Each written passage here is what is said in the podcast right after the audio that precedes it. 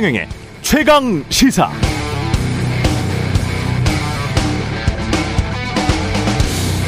네, 국세청이 메가 스터디, 시대 인재 등 대형 입시 학원에 대한 동시 다발 세무조사에 착수했다고 합니다. 윤석열 대통령이 전임 문재인 정부를 향해서 반국가 세력이다 라고 지칭했다는 보도도 나와 있습니다. 김건희 여사가 도이치모터스 주가 조작 사건에 관여했다는 의혹을 수사하는 경찰이 김 여사가 내부 정보를 미리 알았다는 혐의에 대해서는 무혐의 혐의가 없다 이렇게 결론 냈다고 하고 유승민 국민의힘 전 의원은 우리 국민의 절대 다수가 일본의 오염수 방류에 반대한다면서 이런 반대를 괴담으로 치부하는 건 국민을 개, 돼지로 취급하는 오만이라고 윤석열 정부를 질타했습니다. 네, 안녕하십니까. 3월 2일 세상에 이익이 되는 방송 최경령의 최강시사. 아, 3월 2일이 아니죠. 6월 29일이죠. 예. 저는 KBS 최경령 기자고요. 아, 한 가지 말씀드리면 어제 윤봉남 변호사 인터뷰에서 윤 변호사가 이태원 참사 특별법이 신속 처리 한 건으로 지정되면 국회 행안위에서 12월 20, 아, 120일 이내에 심사를 해야 한다고 언급했는데요. 상임위 단계에서는 최장 180일 이내 심사를 할 수 있습니다. 120일이 아니라 180일이라는 점 다시 한번 말씀드리고요. 예. 앞에서 완전히 꼬여버렸습니다. 6월 29일인데 3월 2일이라고 제가 잘못 말씀드려서 죄송하고요. 6월 29일 최경련의 최강시사 유튜브로도 실시간 방송합니다. 문자 참여는 짧은 문자 50원, 긴 문자 100원이 드는 샵 9730 콩오플 무료고요. KBS 일라디오 채널 정치, 경제, 사회 문화 등 다양한 명품 콘텐츠가 있습니다. 구독과 좋아요, 댓글 많이 부탁드리고요. 오늘 최강시사 김행 전 국민의힘 비대위원 전현희 전 국민권익위원장 차례로 만나보고요. 석식 토론도 준비되어 있습니다.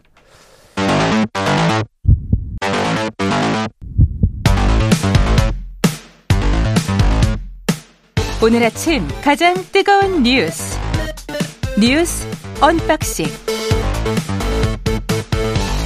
네, 뉴스 unboxing 시작합니다. 민동기 기자 김민하 평론가 나와 있습니다. 안녕하십니까. 안녕하십니까. 예. 그러니까 3개월 전으로 돌아가고 싶으신 겁니까? 아니면 8개월 후가 빨리 왔으면 좋겠다는 선동님은 어머 3월 2일은 결혼 기념일이시나요? 진행자님 이렇게 말씀하셨는데 전혀 아니고요. 예, 이게 제가 먼저 체크를 했었어야 되는데 예, 제 잘못입니다. 모든 것은 제 잘못이죠. 뭐. 예, 정체 전선의 영향으로 오늘 대부분 지역에 비가 올 예정이라고 하는데요. 비가 내리는 지역에서는 출퇴근 시 대중교통을 이용하시기 바라고요. 부득이 운전 시에는 안전거리를 확보하고 저속 운행 등 교통 안전에 유의하시기 바랍니다. 고맙습니다. 그리고 윤석열 대통령 아까 제가 오프닝에서도 말씀드렸는데 이게 정확히 지난 정부를 지칭하는 게 맞죠 어감상 그죠? 언론들도 그렇게 많이 예. 해석을 하고 있습니다. 윤 대통령이 어제 한국 자유총연맹 69주년 창립 기념 행사에 참석을 했거든요. 축사를 했는데 왜곡된 역사의식, 무책임한 국가관을 가진 반국가 세력들이 북한 공산 집단에 대한 유엔 안보리 제재를 풀어달라고 요청을 했다. 음. 아, 그리고 유엔사를 해체하는 종전 선언을 노래 부르고 다녔다 이렇게 얘기를 했습니다. 네. 아, 방금 말씀하신 것처럼 문재인 정부와 민주당을 겨냥한 발언이다. 언론들이 대부분 그렇게 해석을 하고 있는데요. 거대 양당 가운데 한쪽 진영을 현직 대통령이 반국가 세력으로 규정을 했다는 점에서 상당히 파장이 예상이 되고 있습니다. 그리고 문재인 정부가 추진했던 종전 선언에 대해서 우리를 침략하라는 침략하려는 적의 선의를 믿어야 한다는 허황된 가짜 평화 주장이었다. 이렇게도 이제 얘기를 했는데요. 아, 그러면서 이 자유 대한민국을 무너뜨리려고 하거나 자유 대한민국의 발전을 가로막으려는 세력들이 나라 도처에 조직과 세력을 구축하고 있다라고 얘기를 했고요. 돈과 출세 때문에 이들과 한편이 되어 반국가적 작태를 일삼는 사람들도 너무나 많다. 이런 얘기를 했습니다. 민주당은 반국가 세력이라는 것은 선을 넘어도 한참을 넘었다라고 비판을 했고요. 권칠승 민주당 수석 대변인이 어제 브리핑을 가졌는데 윤 대통령을 향해서 그우 유튜브 채널 시청을 끊으라 이렇게 얘기를 했고 일배와 하등 다를 바 없는 대통령의 인식에 충격을 금할 수 없다라고 비판을 했습니다. 네. 영화 1987이 생각이 납니다. 네. 음, 그제 제 오프닝이었던 것 같습니다. 네. 네. 옛날에 윤석열 대통령이 여기 이제 검찰총장 시절에 국회 나가서 뭐 윤석열 사단이 이렇게 있다 뭐 이런 표 그리고 뭐 이런 걸 보고 영화 1987이 생각납니다 이렇게 얘기를 했는데 예. 비슷한 느낌입니다. 영화 1987이 생각이 난다. 그러니까 이게 어 직접적으로 언급 안 했지만 앞서 말씀하셨듯이 전 정권과 민주당을 겨냥한 거죠. 그렇게 이해할 수밖에 없는 게 예를 들면 이런 일련의 서술이 아마도 우리나라에 그 어떤 소수가 존재할 예를 들면 간첩이라든지 또는 이제 북한 체제를 무비판적으로 추종하는 어떤 사람들이랄지 그런 사람들을 겨냥한 그래서 이런 사람들의 어떤 어 위협적인 어떤 면을 크게 이제 좀어본 그런 발언이다라고 하면은 지금 예를 들면은 이 종전선언 합창 뭐 허황된 가짜 평화 주장 그러면서 대한민국 안보가 치명적으로 흔들렸다라고 얘기하기는 좀 어려울 겁니다. 근데 그게 아니라 이 사람들이 다수고 이 반국가 세력이라고 말 일컬어지는 사람이 다수고 그런 사람들이 권력 핵심부까지 진입을 했기 때문에 국가 안보가 치명적으로 흔들렸다라고 평가하는 거고 그게 정권이 바뀌었기 때문에 이제 어, 그러한 위험이 없어졌다라고 지금 주장하는 거잖아요. 그러면은 전 정권과 민주당을 겨냥한 표현이다. 이렇게 볼 수밖에 없는 것이고 과연 이렇게 말하는 것이 이제 사실관계가 맞느냐라는 의문도 있습니다. 예를 들면 종전선언이 이 됐을 경우에 유엔사와 그 전력이 자동적으로 작동되는 것이 막아지는 것이냐, 유엔사가 해체되는 것이냐, 이거 다 그때 뭐 팩트 체크도 하고 논쟁도 하고 했거든요. 더군다나.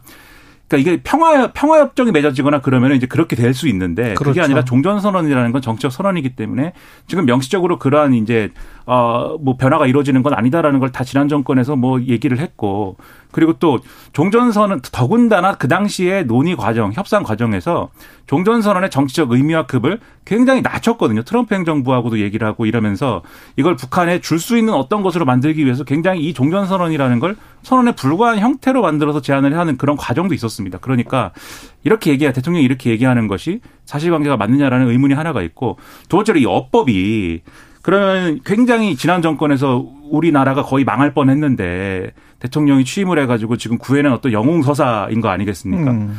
근데 지도자 대통령이 이렇게 예를 들면 지지자라든가 여당이 이렇게 얘기를 하면 뭐 그건 그럴 수 있다고 치는데 대통령이 자기 자신의 어떤 취임과 집권에 대해서 이렇게 얘기한 예가 있을까 그것도 의문이고 해외 사례를 들어봐도 당장 생각나는 거는 도널드 트럼프 정도예요. 트럼프 화법이 딱 이런 방식이었습니다. 예. 민주당이 중국이라든가 이런 데다 열어주고 모든 것들을 자기들이 나눠 가진 것을 내가 집권해 가지고 다 일소했다 이렇게 주장하는 그런 업법과 화법인데 실제로 외신에서도 윤석열 대통령을 한국의 트럼프라고 지칭하는 그런 보도들이 있습니다. 예. 외신 외신 보도 참 나쁜 보도입니다. 어떻게 예. 그렇게 얘기할 수가 있습니까? 허위 선동 세력이죠.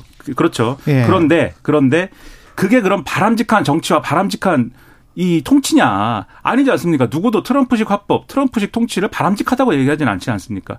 이런 발언과 이런 태도는 바꿔야 된다. 그런데 예를 들면 저는 이런 얘기를 하면서 참모들의 역할을 해야 된다. 이런 얘기를 하는데 앞서 말씀하셨듯이 참모가 아니라 주요한 직책에 앉은 사람들이 전직 대통령을 간첩이라고 얘기하고 그다음에 뭐 지금 여당 사람들을 김일성주의 추종한다 그러고 막 이런 일들이 있고 과거사를 다뤄야 되는 이, 부, 이, 부, 이 어떤 기관의 위원장은 아주 이상한 얘기라고 이런 걸 볼 때 오히려 그 사람들이 어떤 돌발적인 이유로 그런 자리에 앉게 된 게 아니라 그게 코드가 맞아갖고 앉은 거 아니냐 이런 의심까지 드는 거거든요. 그러면 안 되지 않습니까?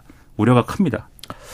이거 한 가지만 짚고 넘어갈게요. 김대중 전 대통령이 대통령 되기 전에 수십 년 동안 한국 언론에서도 그렇고 여러 뭐 정치인들이 아마 김대중 씨가 대통령이 되면 북한에게 한국을 넘길 것이다. 그때 막 공개적으로 사상 검증 토론회하고 예. 막 이랬어요. 그래서 적화라는 말이 유행을 그렇죠. 했죠. 예. 한국은 금방 적화 아, 통일이 될 것이다. 김대중이 대통령이 되면 적화 통일이 될 것이다. 그 다음에 노무현도 비슷한 이야기가 나왔습니다. 노무현 때도 노무현이 대통령이 되면 적화 세력으로 한국은 물들 것이고 북한에게 넘어갈 것이다. 근데 아직 그분들이 대통령이 되고 난 다음에 우리가 북한에게 넘어가지를 않았어요. 그러면 그렇게 주장을 수십 년 동안 해왔던 분들은 본인들이 허위 선동 세력이고 가짜 뉴스와 괴담을 퍼트린 게 아닌지 스스로 성찰을 한번 해보셔야 돼요. 저는 그렇게 생각을 합니다. 아, 그리고 왜 적화 세력에게 넘어가질 않았지? 본인이 대통령이 됐는데 그러면 넘겨야지. 당연히. 적화 세력이 돼서 적화 통일이 돼야 되는 거 아니에요? 김대중이 대통령이 됐었는데 한국 자유총연맹의 예. 창립 기념 행사에 김대중 전 대통령도 참석을 했거든요. 그랬었죠. 근데 예.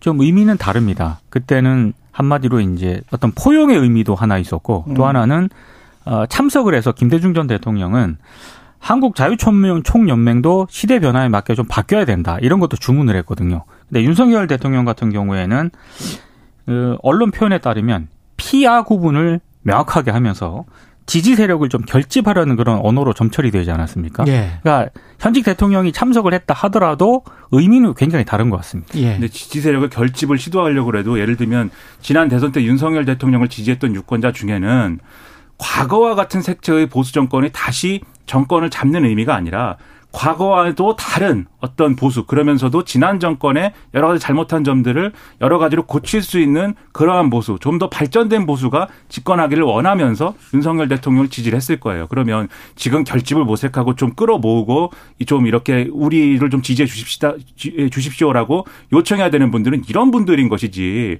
완전히 지금 사실은 이 한국 사회의 여론 지역 내에서도 다수라고 볼 수 없는 지금 그런 사람들 이 아스팔트에 나가서 이 뭐 어떤 집회를 하고 그다음에 이 민주당과 지금 말씀하신 김대중 노무현은 간첩이다 류에 문재인은 간첩이다 이런 주장을 그냥 막 하는 그런 사람들을 결집시키기 위해서 이런 발언을 할 필요가 과연 있습니까? 이거는 득은 득보다는 실이 훨씬 더 큰 그런 행보이기 때문에 이렇게 네. 하면 안 된다는 겁니다. 그러니까 민주주의도 수준이 다 다른 것 같아요. 근데 조악한 민주주의는 하지 말자, 안 했으면 좋겠다. 예, 전 세계 정치가 그랬으면 좋겠습니다. 한국 정치도 그랬으면 좋겠고요. 애종관님은 이제 그럴 나이 아닌가 합니다. 최 기자님 응원 한번 갑니다. 응원이 부족해서 그런가요? 그럴 나이라는 게 제가 막 헛갈렸다. 숫자를 네. 숫자 6월인데 3월이라고 한. 네. 예. 그 정도는 아닌데. 제가 그리고 저 윤석열 정부 덕분에 나이가 많이 낮아졌어요. 아, 예, 그렇죠. 어려졌습니다. 예. 아, 저도 낮아졌습니다. 예, 그렇죠. 네. 삼공팔사님 오늘도 좋은 하루 화이팅입니다. 저도 최경영의 최강시사 함께 출발합니다. 뉴스 unboxing 가자 이렇게. 대통령이 선거에서 지더라도 나라를 위해서 재정 긴축을 해야 한다 이런 이야기를 했습니다. 어제 이제 청와대 영빈관에서 윤 대통령이 국가 재정 전략 회의를 열었거든요. 예. 그러니까 지난 1년간의 재정 운영 성과를 평가를 했고 향후 5년간 재정 운영 계획 등을 논의를 했습니다. 이제 그 자리에서 인기 없는 긴축 재정, 건전 재정을 좋아할 정치 권력은 어디에도 없지만 불가피하기 때문에 하는 것이다. 정치적 야욕이 아니라 국가와 국민을 생각한다면 긴축 건전 재정이 지금은 불가피하다. 이렇게 얘기를 했습니다. 그러면서 노조, 비영리 단체 등에 지원되는 정치적 성격의 보조금을 완전히 제로 베이스에서 재검검, 재점검하겠다. 그리고 표를 의식하는 매표 복지 예산은 철저히 배격해야 한다. 이런 점을 강조를 했습니다. 아, 근데 지금 뭐 법인세도 감세를 했고요. 그리고 뭐 경기 둔화되고 기업 실적도 악화가 되기 때문에 당장 올해 정부의 국세 수입만 아, 언론들의 예상치를 보니까 최대한 40조 원 정도는 그렇죠. 덜 거칠 것이다라는 음. 전망이 나오고 있거든요. 그러니까 내년 예산 편성에도 일단 적신호가 켜진 그런 상태인데 법인세 감사할 때부터 최경련의 최강시사에서 이미 말을 했잖아요. 그렇습니다. 예. 이런 전망을 했었는데 기재부는 계속 안 그럴 것이다. 뭐 추경도 없을 것이다. 뭐 이런 이야기를 계속 그렇죠. 했었고. 그러니까 이런 예. 상황이라면 꼭 필요한 곳에 써야 할 지출도 줄여야 되는 그런 상황인데 이제 어제 회의에서는 이 구멍난 재정을 어떻게 수습을 할지에 대한 뾰족한 해법은 좀 제시하지 않았고요. 단순히 그냥 관료들한테 예산 감축하라 이런 가이드라인을 좀 제시를 한 게 아닌가. 그래서 이런저런 논란이 좀 제기가 되고 있습니다. 저는 뭐 그러한 뭐 긴축 재정과 건전 재정을 목표로 하는 그러한 정책적인 방향은 있을 수 있다고 생각하는데 두 가지 첫째 그것이 얼마나 효율적으로 작동하는 방식으로 지금 이 사안을 다루고 있느냐. 둘째, 그게 지금 상황에 이제 맞는 대책이냐, 이 두 가지를 짚어야 되는 것인데, 일단 감세는 긴축입니까? 감세하고 긴축은 맞습니까? 저는 그건 잘 모르겠습니다. 반대 상치되는 그렇죠. 그렇죠. 그렇죠. 예. 감세는 사실은 부양 어떤 경우에는 부양이죠, 부양. 그렇죠. 부양의 수단인 것이고 기본 건축비 인상시킨 거는 부양입니까? 감세입니까? 그러니까 말입니다. 긴축입니까? 그러니까 이게 사실 어떤 부분에 있어서는 감세가 필요하고 그 감세가 감세를 하면은 낙수 효과에 의해서 이 경제가 다 좋아질 것이다. 이렇게 얘기를 하면서 이제 예를 들면은 어떤 뭐 어, 복지라든가 그다음에 이런 데 좀 들어가는 좀어 윤석열 대통령의 설명에 의하면은 별로 효과 없는 그러한 어떤 지출은 또 어, 건전 재정과 이 어떤 지출을 줄여야 되는 긴축이 필요하다 이렇게 얘기를 하는 것은 그 결과를 놓고 보면은 그러면 누구에게 유리한 재정 정책이 되는 거냐 이런 의문이 들고요. 그 다음에 이게 사실 지금 확장 재정이나 돈을 좀 푸는 정책이 시기에 따라서 인플레이션이나 이런 것들이 굉장히 어 올라가고 있고 뭐 이런 상황에서는 그게 독이 되는 경우도 물론 있습니다. 그리고 음. 지금이 그런 상황일 수 있는데 그렇다고 하면 그것에 의한 부작용을 또 어떻게 경감할 것이냐는 대책이나 이런 것들이 같이 있어야 되고 그걸 통해서 지금 상황에 어떻게 대, 대응을 한다 이런 틀이 있어야 되는 거거든요. 아니 그러려면 중앙은행을 독촉해서라도 빨리빨리 금리를 인상을 해라 눈치 보지 말아라 정부는 그 경기를 경기에 찬물을 끼얹어서라도 빨리 인플레이션을 잡을 의지가 있다라고 추경호 부총리나 대통령이 이야기를 해야죠. 중앙은행의 자유, 중앙은행이 자율적으로 하는 거지만 정부는 빨리 어 인플레이션을 잡을 의지가 있다. 그렇기 때문에 우리는 재정 긴축을 하는 것이다. 그게 이제 경제 목표거든요. 그러니까 재정 긴축이 경제 목표가 되어서는 안 되는 그렇죠. 것이고 경제 정책의 목표는 이게 인플레이션을 잡는 것. 네. 인플레이션을 잡는 게 지금 전 세계 경제 정책의 목표인데 계속 재정 긴축이 경제 정책의 목표처럼 이야기를 하고 있는 것은 굉장히 정치적이다. 그러니까 이거는 경제 정책을 하는 게 아니고 굉장히 정치적이다. 이것 자체가 저는 상당히 아까 지금 자유총연맹에서 한 발언하고 거의 비슷하게 어 본인들을 현, 현 정부를 지지하는 정파에게 강한 메시지를 주는 것 그것 이상 그 이하도 아니다. 더 우려되는 네. 건 미국에서는 올해 안에 금리 한 두 번 더 올릴 수 있다라고 그렇죠. 지금 계속 얘기가 네. 나오고 있지 않습니까? 왜, 왜 인플레이션 이야기를 해야지 음. 지금 재정 긴축 이야기를 그렇죠. 하는지 모르겠어요.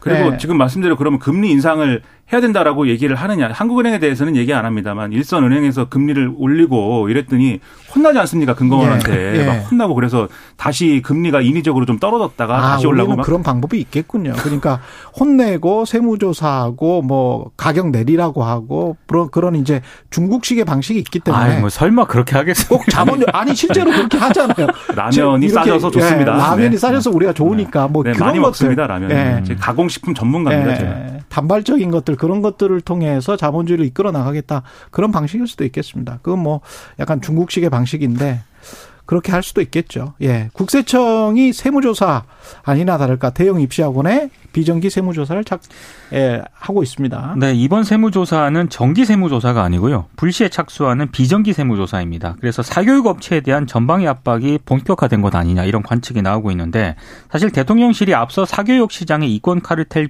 이 비위와 관련해서 사법적인 조치가 필요하다면 생각해 볼 수 있다라고 엄정 대응을 예고를 한 그런 상황이었거든요. 그래서 정부가 굉장히 발빠르게 움직였기 때문에 사교육 업계에 대한 전방의 압박이 앞으로 본격화될 것이다라는 그런 해석이 나오고 있습니다.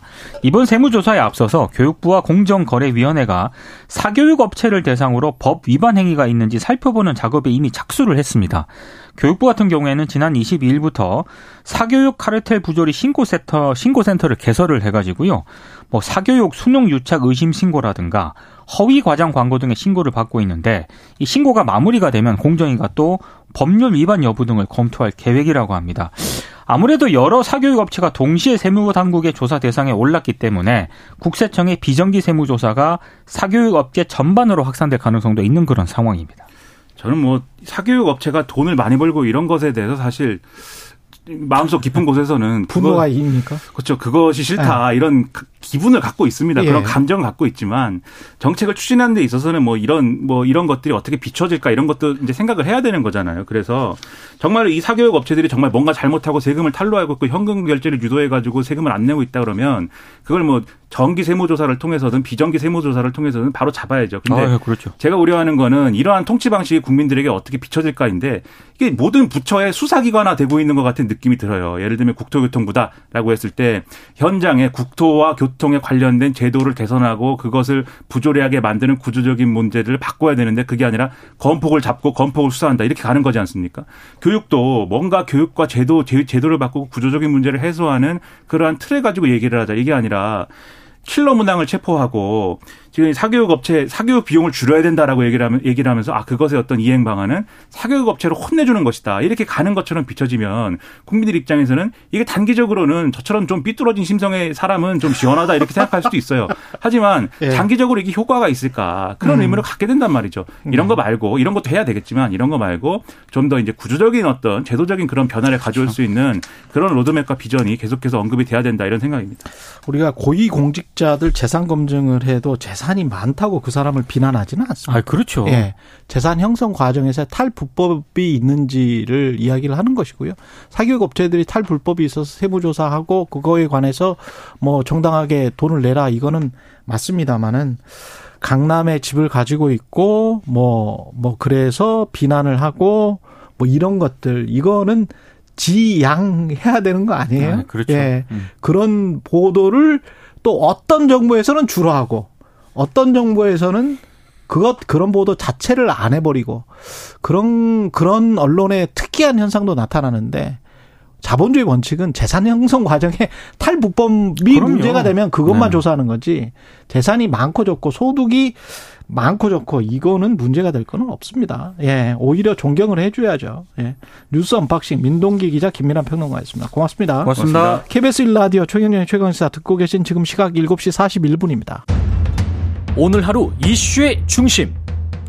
당신의 아침을 책임지는 직격 인터뷰. 여러분은 지금 KBS 1라디오 최경영의 최강 시사와 함께하고 계십니다. 네, 요즘 뜨거운 정치 현안들 김행 전 국민의힘 비대위원과 살펴보겠습니다. 안녕하십니까? 안녕하세요. 예, 지금 좀 급하신 것 같아서 시간도 별로 없고요. 네. 판넬을 가지고 오셨는데 네. 어떤 이야기를 하고 싶으신 아니, 거예요? 며칠 전에 수능과 수능과 관련된 아, 며칠. 전에 예. 그 우리 유승민 예, 전 대표께서 예. 나오셔갖고 음. 저를 막 보고 막 비난을 하셨어요. 예. 비난하신 게 근거가 있으면 좋은데 예. 뭐 그분이 진짜 가짜 뉴스 생산자더라고요. 그 이런 얘기를 하셨어요. 네. 잠깐만 좀 네. 사람들한테 설명을 네, 네. 하기 위해서 아보아다 사태가 더 꼬였다. killing 캠프라는 게 그냥 모의고사 문제집이다. 국민의힘 패널이 나와서 fact check도 안 하고 가짜 뉴스가 돌아다니는 거다. 여기에서 이 국민의힘 패널이 저요, 저. 예, 김행 저희가 갖고 왔습니다. 이거 보여드릴게요. 예, 예. 이거요, killing 캠프 final 모의고사라는 예. 이것은 뭐뭐 뭐 이거를 이제 어, 현우진이라는 분이 쓰신 것 같아요 주로. 예, 그렇죠. 예, 그래서 이제 killing 캠프 뭐 final 이건 모의고사예요.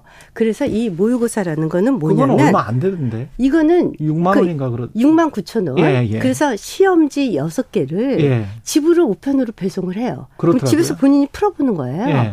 그리고 그것을 갖다가 그 회사에서도 물론 같이 가긴 하는데 예. 그것의 시험 문제지에 대한 그 해설풀이를 또 하려면 예. 또 돈을 내야지 돼요. 예. 또 6만 얼마를 내, 어, 6만 3천 어, 원을 내서 총 13만 2천 원 음. 이렇게 내는 거. 그 예. 모의고사 실전 시험이고 이거는 killing 문제하고 상관이 없습니다. 예. 그렇죠. 모의고사니까 예. killing 문제는 몇 개 없는 거잖아요. 예. 그러니까 이건 일반 모의고사예요. 이걸 사교육이라고 하는 바보는 없습니다. 아니 근데 그래서 김행 의원께서 하신 말씀에 제가 한 뜻은. 말은 정확하게 이렇게 얘기했어요. 예, 어떻게 말씀하셨어요? 어떻게 얘기를 했냐 방송에서 예. 1타 강사가 어 killing 문항만 가르치는 캠프. 1타 강사가 killing, killing 문항, 문항 만, 가르치는 캠프. 캠프가 지금 존재를 합니다. 아, 그런 그거, 게 이제 수백만 원이다? 그렇죠. 아. 1타 강사가. 예. 그래서 참고로 보시면 예. 사고내, 여 보세요. 예. 최상위권 킬러 분석. 예. 수준별 수능 완성 과정, 팀 수업, 개인, 개인 수업. 이게 일타 강사들이 이런 게 이제 실제로 있다. 예, 그렇죠. 그래서 이것이 지금 음. 여러 가지 이름으로 무한 복제되고 있어요. 일타 강사들 또는 출강 강사들에 의해서. 예. 그래서 이제 예를 들어서 이름을 보자면 뭐 쪽집게 가외, 비밀 study, killing study, killing 캠퍼스, 뭐 심지어는 all killing 캠퍼스, all killing 왜, 왜 그렇게 뭐, 죽이고 싶어 뭐, 하는 거야? all care, all care 어, 팀, 뭐 이렇게 예. 다양한 형태를 예. 통칭 우리가 killing 캠퍼스다. 예. killing 문제만 뽑아주는 그분들의 가격이 얼마냐. 예. 이게 밤 10시 이후에 스타디 카페 예. 또는 프리미엄 그 독서실이 따로 있대요. 음. 학원 내에. 음. 또는 오피스텔 등에서 비밀 점조직으로 이것도 두세 명 어, 그 엄마들이 완전히 점조직이고 남한테 가르쳐 주기 싫으니까. 예. 이렇게 해서 하는 학원 운영인데 주 1회 2시간 하면 월 500만 원. 음. 이것이 통상 가격이고 이건 굉장히 싼 그래도 평균적인 예. 이 killing 캠프만 가르치는 예. 이 killing 문제만 음. 이런 학원들이 조, 있고요. 예. 이것은 뭐 세 과목 이렇게 가르치면은 심지어는 네 과목을 드림팀 강사를 운영을 해서 예. 1,700만 원을 받는 데도 있고 억대도 있고 예. 더 중요한 것 하나 말씀드리고 예. 갖고 싶어요. 예. 오마카세라는 것도 있어요. 네, 오 마카세 강의. 그게 뭔지 아세요? 오, 오마카세는 네. 어른들이 먹는 거 아닙니까? 오마카세가 네, 오마카세. 뭐 아시다시피 뭐 주방장 오마카세. 특선 네. 요리죠. 네. 그거는 학생별 완전 맞춤형 오마카세 강의가 네. 별도로 또 이건 완전히 프리미엄 시장이죠. 그래서 서울대 의대반, 뭐 서울대 법대반, 스카이반. 사교육이 분명히 있죠. 예, 있는데 서울대, 그 연대, 고대반. 아마 이 본질이 그게 아닌데 말 그 말을 하면서 killing 캠프라는 그 말을 잘못한 거 아니냐 뭐 이렇게 지적한 것 같은데 제가 예. 말씀을 드리고 싶은 게 예. 이거예요. 자 보세요. 예. 제가 얼마 전에 뭐 방송 우리나라에서 지금 보시면 지금 초등 사 아니 요거는 이제 예. 어 88.1% 고초 이제 고소득층은 88%가 예, 8천만 800만 원 이상 저소득층도 57% 57%가 사교육을 하고 있습니다. 예. 지금 사교육 시장이 26조예요. 예. 26조인데 이것은 공식적으로 집계가 된 거고 비밀 쪽집게가 왜 killing 캠프 뭐 여러 가지 다양한 형태로 예. 이렇게 복제되는 그런 형태에서 이루어지는 비밀 쪽집게 killing 캠프들은 예. 저기 조사도 안 된 거예요. 아. 공식적으로 된 것만 해도 알겠습니다. 144.8만 원. SBS 보도입니다. 예, 예. 그래서 어, 사교육비로 어, 보통 소득의 소득에. 28.3%를 지출을 한다. 이래서 예. 네, 이래서 이게 문제거든요. 예. KBS 기자들도 아마 예. 또 임직원 분들도 초중고등학교 학생들을 갖고 있는 계신 임직원들은 2, 300만 원 이상 후달릴 거예요. 예, 아니, 후달리. 6만 6천 원짜리 얘기하려고 했었던 게 아니에요. 이것은 그냥 모의고사라는 거예요. 모의고사를 사교육으로 착각할 정도이면 보면 음. 이 사람이 이렇게 얘기했어요. 이분이 네. 대통령에 대해서 아무것도 모르면서 교육에 대해서 얘기를 한다. 네. 뭐 이렇게 말씀하셨죠. 예. 이분은 아무것도 모르는 경제학 박사예요. 실물 경제는 도대체 알지를 못하는. 예. 그또 하나 이분의 정치적 위치에 대해서 말씀을 드리고 싶어요. 예. 이분의 정치적 위치는 이명박, 박근혜, 윤석열, 자당의 대통령의 공식 공격 저격수죠. 어. 그것으로 몸값을 올리는 네. 그거 아니면 네. 이것이 전형적인 가짜 뉴스 아닙니까? 아니 누가 이거 모의고사 얘기한 거예요 지금? 아. 모의고사를 누가 killing 문제라고 얘기를 해요. 네. 어저께 이야기, 대통령께서 충분히 말씀하신 어저께 대통령께서 예. 자총회 가셨죠. 예, 예. 자총회 가셔서 딴 이렇게 하실 거죠? 네, 자총회 가셔서 이렇게 얘기하셨어요. 네, 자유총연맹 그 기념식에 세력? 네, 69주년 기념식에 네, 가셨죠. 반국가 세력 네. 이야기 허위 선동, 네. 조작, 가짜 뉴스가 자유 대한민국을 위협한다. 네. 어떻게 보면 굉장히 셀 수 있어요. 네. 어, 신문으로 치면 제목을 화끈하게 뽑았죠. 네. 그런데 사실 뭐 저는 이런 의미에서 보면은 이거 지금 대한민국의 공교육을 정상화하고 음. 사교육 어, 특히 불법적인 사교육을 없애고 음. 교권을 세우겠다는 음. 그런 교육개혁에 그야말로 반 국가 세력에 앞장선 게 유승민이라고 저는 생각을 해요. 아니 도대체 말도 안 되는 그러니까 반국가 세력이 유승민 전 의원이고 아니, 비슷한 이야기가 비슷하게 하면 이준석 전 대표도 인강은 패스 끊어서 그냥 들으면 여의도 네. 국회의원 어르신들 하루 회식값도 안 되는 경우가 많다. 이준석 대표님이 하버드 대학을 나오셨죠. 예, 하버드 대한민국의 나왔죠. 모든 분이 아십니다. 예. 그분이 박근혜 대표 시절에 예. 20대 때 그 야강 야학에 굉장히 중요한 일들을 하기도 했지만 그때 하버드 대학을 나왔다는 것으로 전격적으로 비대위원으로 그렇죠. 아무래도 뭐 타이틀이 뭐. 타이틀이 예. 대한민국의 예. 타이틀 사회 아닙니까? 예. 예. 어, 유승민, 위스콘신 경제학 박사, 예, 예. 이준석 하버드 대학 출신. 그랬던 분들은 정말 학벌에 대해서 얘기할 수 없어요. 본인들이 학벌의 최대 수혜자 아닙니까? 그거 아니었으면 이준석 어, 전 대표께서 대표 위치까지 그렇게 급 하게 네. 급상승, 급승진할 수 있었을까요? 예. 묻지 않을 수 없고요. 자, 이준석 대표가 말씀하신 것 예. 말씀드릴게요. 메가스터디의 인강을 1년 내내 보는데 57만 원이래요. 예.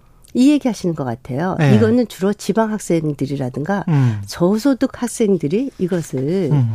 어, 활용을 하고 있다고 그래요. 때로는 네. 여기서 디스카운트 쿠폰도 보냅니다. 그렇죠. 여기서 학부형들이 만족을 할 수가 없는 거예요. 네. 적어도 인서울, 서울에 있는 대학을 보내고 싶고 더 심하게는 SKY, 서울대, 연대 고대로 부모는 보내고 싶고 음. 또더 더 그 뭐라 이렇게 열혈 엄마라고 그럴까 이런 분들 서울대 의대, 서울대 법대 이런 데 보내고 싶고 그렇죠. 이것에 무한하게 지금 killing 캠프가 무한 복제되고 있는 거예요. 예. 이 사교육 시장을 잡지 않으면 예. 어떻게 대한민국에서 고소득층의 88%가 사교육을 하고 있다고. 근데 요거 한 가지만 여쭤볼게요. 그 부동산 시장도 욕망의 시장이고 그렇죠. 사교육의 시장도 욕망의 네. 시장인데 그동안의 보수 정부의 스탠스는 욕망을 잡을 수가 없다. 이거 네. 아니었습니까? 맞습니다. 예. 그래서 원래 예. 보수 정권은 음. 이 사교육비를 시장 논리에 맞추는 게 맞아요. 음. 그리고 원래 진보 정권은 시장에 개입을 하죠. 예. 제가 뭐 잠깐 말씀드리면 유승민 의원이 케인즈 쪽 공부하셨다고 그래요. 예. 케인즈 학파라는 것이 음. 그 국가가 개입을 한다는 쪽에 더 방점을 두죠. 그렇죠. 시장을 좀 불신하는 예. 쪽이죠. 예. 그분은 어떻게 보면은 예. 그 진보 쪽에 좀 가까울 수도 있어요. 뭐 케인즈 학파를 꼭 진보라고 할 수는 없지만 예, 예. 그 국가의 개입을 주도하는 거거든요. 그런데 거꾸로 어떻게 됐냐? 오히려 이명박 박근혜 때 국가가 더 많이 적극적으로 제, 개입을 했습니다. 음. 그때 선행학습 절대 금지시키고 어, 학, 어, 그 학생들의 어, 그 만족도 조사, 어, 만족도를 계속해서 체크하고 특히 민주당에서도 선행 학습은 악마다 이렇게 얘기하신 분들도 계세요. 음. 또 강민정 의원은 killing 문항 그 제발 그 방지 대책까지 세웠어요. 예. 저는 제가 조희연 현재 교육감하고 예. 공부를 같이 했습니다. 예. 이분이 굉장히 똑똑하시죠. 근데 제가 이분이 진보 예. 쪽에서 그 당선되신 분이라 이른바 진보 교육감, 뭐, 네, 예. 진보 교육감이죠. 예. 저랑 대학원을 같이 다녔습니다. 이분이 이렇게 얘기를 했어요.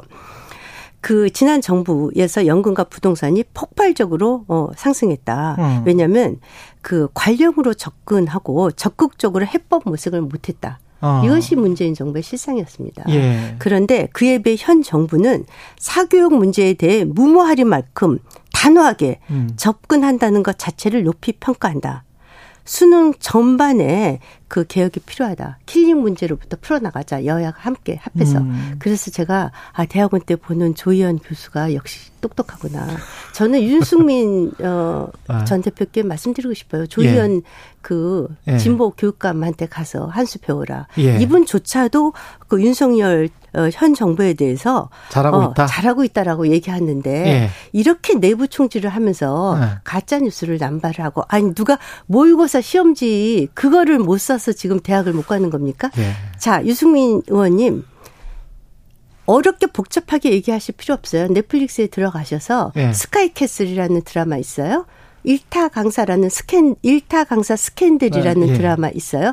그 드라마만 보셔도 네. 대한민국 사교육의 현주소 확실하게 알 수 있습니다. 예. 어, 제발 내부 분탕질 좀 그만하시고 내부 분탕질이다. 어, 예. 현 실물 경제 모르는 경제학 박사가 도대체 대한민국 발전에 어떠한 기여를 하실지 좀 고민해 주셨으면 좋겠습니다. 예. 네. 일타 스캔들 일타 강사 일타 강사 스캔들. 일타 스캔들. 일타 스캔들인가요? 네, 제가 그거 다 봤어요.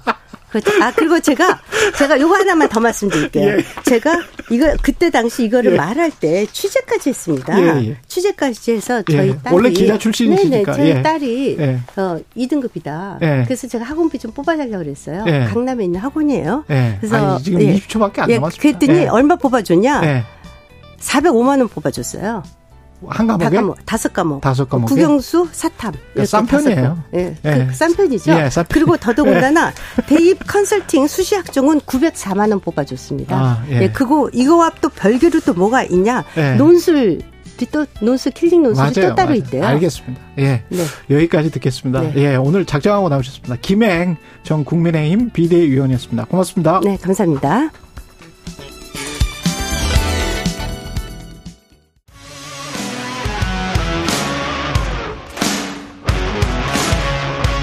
오늘 하루 이슈의 중심 최경영의 최강 시사. 오늘날 대한민국은 정치의 부재와 정쟁의 과잉 시대다. 지난 27일 임기를 마치고 퇴임한 전현희 전 국민 권익위원장의 말인데요. 직접 이야기 들어보겠습니다. 스튜디오에 모셨습니다. 안녕하세요. 안녕하세요. 예, 임기 지금 마치고 퇴임하셨습니다. 소감은 어떠세요? 네. 죄송합니다. 제가 예. 목이 안 좋아가지고 예. 자유인이 된 느낌입니다. 자유인이 된. 네.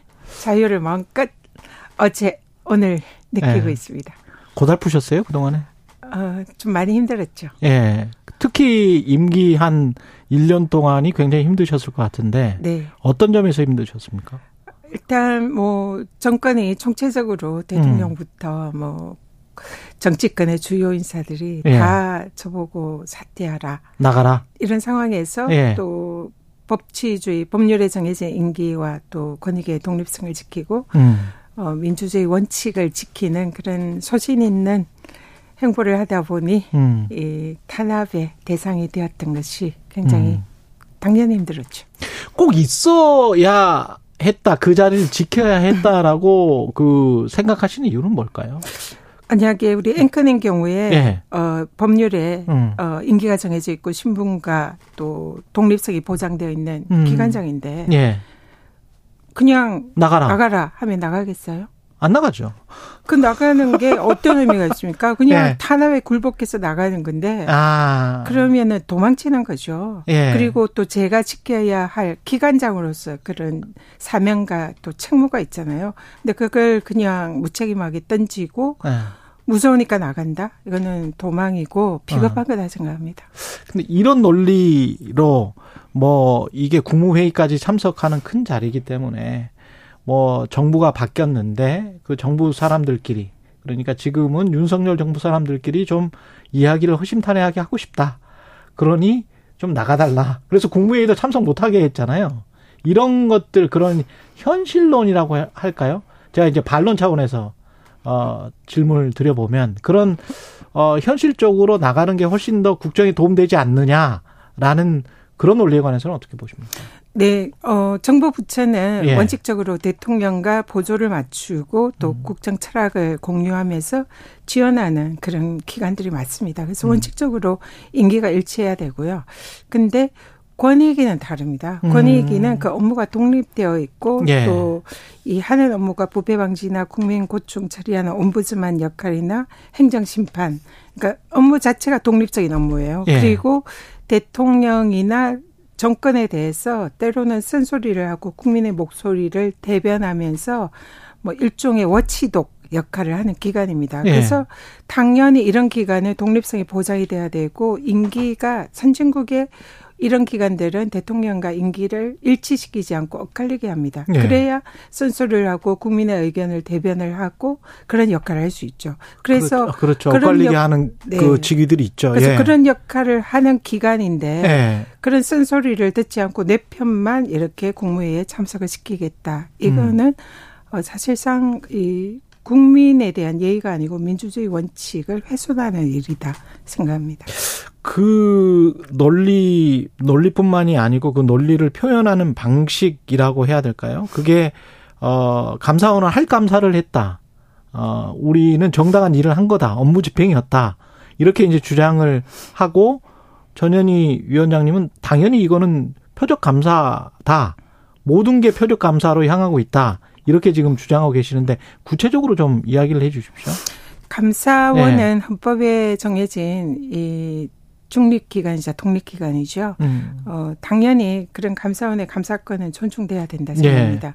근데 저에 대한 그 감사는 통상의 절차와 또 동기에 의해서 이루어진 것이 아니다 생각을 하거든요. 네. 먼저 감사원장이 권익위처럼 똑같은 독립기관이고 중립기관인데 감사원은 대통령의 국정 운영을 지원하는 기관이다라고 음. 스스로 밝혔고요. 예. 또 대통령이랑 정권에서 저를 물러나라 이렇게 이제 사퇴 압박이 가중되는 상황에서 감사원장이 얘기한 대로 정권의 대통령의 국정 운영 지원 기관의 역할을 한 겁니다. 저에 음. 대해서. 음. 예. 어, 저를 사퇴를 시키는데 사실상 동참하는 표적 감사를 한 거죠. 음. 그리고 그 내용도 통상의 장관들은 이런 뭐 출퇴근 시간이라든지 근태 기준 자체가 없습니다. 음. 그리고 자율적으로 출장 여부도 결정을 할 수 있고 뭐 유형 근무, 재택 근무도 있고요. 예. 그리고 대부분의 장관들은 서울에 근무하지 세종에 거의 내려가지 않거든요. 예. 그래서 그런데 유독 저 혼자만 정말 음. 대한민국 모든 공직자들 중에 오직 한 명인 저한테만 출장 시에도 9시에 사무실에 출근해야 되는데 출근하지 않았다. 음. 그리고 지각을 했다. 이런 억울한 누명을 씌우는 프레임을 저한테 적용을 시킨 겁니다. 그리고는 예. 보수 언론을 통해서 마치 제가 근무에 문제가 있, 었다는 식으로 흘리고 예. 그러니까 감사 내용이 이것이 이제 가장 감사를 개시한 주요 원인이었다고 하는데 그 사유도 장관급 기관장에 대한 이런 근태 감사는 사상 초유의 일이고 좋은 차에게만 있는 일이고 예. 그 기준 자체도 다른 장관들에게는 전혀 적용하지 않는 저한테만 적용되는 기준이기 때문에 이거는 명백한 표적 감사고 저한테만 적용을 시킨 감사권의 남용이다 생각합니다. 지금 그것과 맞물려서 KBS에서도 보도가 나왔습니다만은 조은석 감사위원회 그 140쪽짜리 검토 보고서 그 안에 익명의 제보 내용을 지금 말씀을 하신 거잖아요. 위원장 출퇴근 시간 상승 미준수, 차명 변호사 사무실 운영 이 세 줄짜리의 익명 제보를 바탕으로 해서 감사가 들어갔다고 하는데 이 익명 제보가 진짜 있었던 것인지 아니면 만들어낸 것인지 이게 지금 좀 의혹이 있다는 쪽으로 점점 보도 방향은 그렇게 가고 있는 것 같습니다. 어떻게 보세요? 일단 유병호 사무총장이 예. 감사위원회 회의록을 보고 언론 보도를 보니까 예. 어, 제보자가 정의로운 사람이었다. 뭐 그, 그 제보자가 누군지 예. 그런 식의 발언을 합니다. 음. 그러면 그 말은 유병호 사무총장은 제보자가 누군지 알고 있다는 얘기죠. 그렇죠. 그리고 이 KBS를 포함한 언론 기자들에게 KBS 보도에도 있었습니다만 예. 감사원의 저에 대한 제보자는 유병호 사무총장과 친분이 두터운 권익위 고위관계자에 의해서 게시됐다. 이런 아. 보도들이 쏟아집니다. 예. 그래서 이 사실상 제보자는 유병호 사무총장이 누군지도 알고 있고 그 내용을 그동안 계속 흘려왔었고요. 감사원 음. 측에서. 예. 그렇기 때문에 제보자의 실체는 분명히 있습니다. 예. 그런데 지금 현재 감사위원회 회의록이나 이 관련 자료를 보면 그 제보자의 내용이 숨겨져 있죠. 아. 그리고 마치 이제 근무시간 미준수와 뭐 또 다른 사유 두 가지로 제가 이제 감사를 개시를 제보를 받고 개시를 했다. 예. 그래서 제보자는 누군지를 밝히지 않고 있어요. 그래서 음. 이 부분은 감사원이 뭔가 자기 스스로도 문제가 있다 생각을 하면서 네. 그걸 밝히지가 못하는 거고요. 이미 근데 스스로 회의록에는 밝히지 않았지만 자기들 스스로 언론을 통해서 그동안 많이 밝혀왔습니다. 제보자의 신분에 대해서. 예. 그리고 그 제보자로 강력히 추정되는 그 우리 권익위 고위 관계자에 대해서 음. 국정감사에서도 이미 그 제보자의 그 제보를 추궁하는 그런 아. 실제로 절차도 있었고요. 예. 물론 당사자는 부인을 했습니다. 그 제보가 제보가 정치적이었다 이렇게 네. 지금. 그리고 감사원의 말이 또 어폐가 있는 것이 음. 만약에 근무시간 미준수와 또 다른 사유 두 가지로 저에 대해서 감사를 개시를 했다면 그것만 가지고 감사를 해야죠. 음. 근데 감사 개시하는 첫날 권익위에 제출을 요구한 자료는 어 10가지 이상의 사유에 대해서 자료를 뭐 수십 건, 수백 건을 제출을 요구를 합니다. 어. 그러면은 감사원 사무처도 이미 제보 내용이 그것뿐만 아니라 어, 상당히 많은 양의 제보 내용을 가지고 감사 시작을 했다는 거고요. 음. 그러니까 앞뒤가 맞지 않죠. 그래서 음. 제가 내린 결론은 감사원이 제보자를 숨기고 있다. 그리고 제가 계속 그 감사 도중에 얘기를 했던 것이 제보자로 추정되는 사람과 그다음에 감사 도중에 저에 음. 대해서 허위 무고의 증언을 한 직원이랑 두 사람이 일치한다. 그래서 이거는 감사원 측의 조작 감사다. 라는 음. 이런 주장을 하고 있고요. 실제로 이 부분은 공수처에서 이제 수사 중이니까 곧 네. 진실이 밝혀질 거다 생각합니다. 그렇군요. 근데 감사원 쪽의 입장으로 제가 반론을 한다면 공무원이기 때문에 민간인이 아니고 그리고 감사가 원래 뭐 행정부 대상으로 하는 거니까 적극적으로 감사하는 게 맞지 않느냐. 이거 이런 반론에 관해서는 어떻게 보십니까?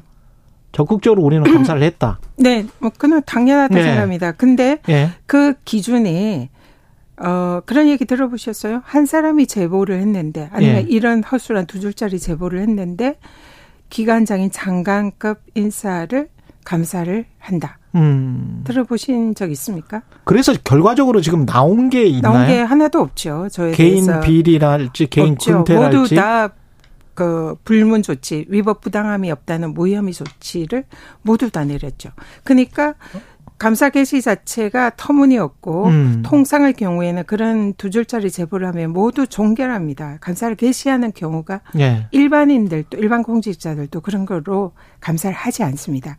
근데 어 장관급 고위 공직자 그것도 한 번 또 대한민국 출범 이후에 장관급 기관장에게 근무 시간이라든지 이런 것을 문제 삼지 않았던 감사원이 최초로 저에게 그런 내용으로 감사를 하는 거죠. 그러니까 음. 감사 개시도 있을 수 없는 사상 초유의 일이고 또 그 내용도 허접하게 짝이었고 결과도 사실상 모든 것이 무혐의 결정이 난 사안이라 이거는 저를 사퇴를 압박하기 위한 음. 그런 표적 감사였다라고 볼 수밖에 없는 거죠. 1년 동안 감사를 통해서 괴롭힘을 당한 것이다? 어, 이렇게 생각합니다. 감사원이 처음에 저한테 감사를 개시하면서 자료 요구를 하잖아요. 예. 통상 지금 현재 다른 기관들 어떻습니까? 대부분 옷을 벗었죠. 감사 개시에서 감사 자료 요구하면 겁먹고 아니면 다른 이유로 아. 귀찮아서 하여튼 여러 그렇죠. 가지 이유로 모두 다 옷을 벗었습니다. 예. 몇 분을 제외하고. 예. 근데 저는 옷을 벗지 않았고 음. 끝까지 거기에 저항을 했습니다. 그래서, 그래서, 사실상 감사원이 저한테 처음에 자료 요구하고 감사 개시한다 통보를 하면 음. 당연히 이 사태를 중도 사퇴할 거다 기대를 했다 이렇게 예. 생각합니다. 근데 제가 어. 또 제가 법률가 출신이잖아요. 예. 근데 이런 감사에 대해서 하나하나 법률적 문제를 제기를 하고 거기에 대해서 저항하고 싸우고 그리고 끝까지 왔기 때문에 아마 감사원이 처음에 허접하게 시작했던 이 감사, 근거도 없이 했던 감사에 대해서 자신들이 스스로 거기에 대해서 감당하지 못하고 중도에 계속 실수를 하고 법률 위반을 하고 무리를 하고 그러다 보니 스스로 범법 행위를 하고 결과적으로 조작 행위를 하고 자기들의 발목을 잡는 그런 결과까지 왔다. 그런 생각이 듭니다. 법률가 의사 의사시기도 하, 지 않습니까? 네, 치과의사이자 변호사 출신. 예. 그 지금 정치의 부재와 정쟁의 과잉 시대다. 본인이 감사받은 것도 정쟁의 과잉 시대였기 때문에 감사를 받은 것이다. 이렇게 지금 판단을 하시는 것 같고 정치는 근데 부재하고 있다. 정쟁은 많은데 이거 어, 구체적으로 어떤 뜻일까요? 정치의 기본은 네. 어 제가 제 테임사도 얘기했지만 국민에 의한 국민을 위한 국민의 정치. 그래서 국민을 항상 중심에 두고 국민의 목소리에 귀를 기울이는 그리고 공직자는 낮은 자세로 국민을 섬기는 게 정치다 그렇게 생각을 합니다. 근데 지금은 그런 정치가 아니라 어 권력에 의한 권력을 위한 권력의 정치다. 그래서 이거는 어 국민들을 도외시하고 국민을 외면하는 그런 지금 권력 을 지향하는 정치를 하고 있기 때문에 사실상 정치가 실종이 됐고 그런 권력을 우선하는 또 권력을 지키려는 정치를 하다 보니 서로 정쟁을 하고 그 결과 국민들이 피해자가 되고 있다 이런 생각을 하고요. 뭐 저에 대한 이런 뭐 사태 압박이나 이런 불법적인 감사도 결국은 그 결과물에서 나온 그런 문제이다 그런 생각을 하고 있습니다. 지금 뭐 어떻게 보면 윤석열 정부에서 가장 감사 어, 그리고 정치적인 논란이 가장 있었던 자리에서 끝까지 버티다가 나온 거의 유일한 인물인 것 같은데 그게 나중에 혹시 또 정치를 하실 거죠?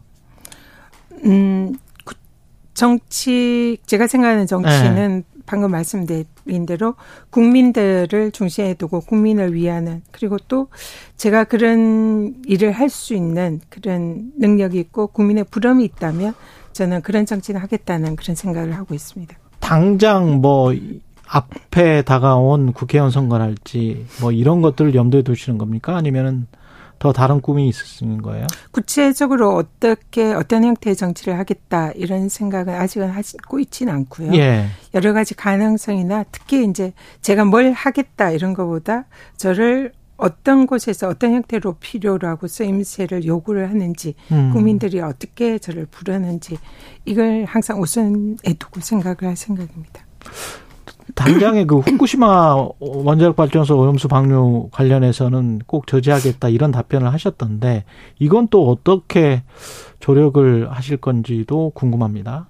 제가 퇴임사 하는 이제 예. 언론사 기자님들 모시고 그 과정에서 저는 뭐 통영과 부산에서 태어나고 자라서 바다의 딸이다. 그리고 바다에 대해서 어 정말 관심과 이 바다를 지켜야 되는 그런 사명감이 있다 이런 말씀을 드렸어요. 음. 그리고 그 때문에 지금 후쿠시마에서 핵 오염수를 방류를 하는 거에 대해서 깊은 우려와 그런 걱정을 가지고 있고 이거를 네. 어떤 형태든지 좀 저지를 하고 싶다 그런 이제 정말 개인적인 소망과 사명감을 가지고 있습니다. 그는 이제 저희 여러 가지 성장 과정이나 이 소신과 철학에 기반한 거죠.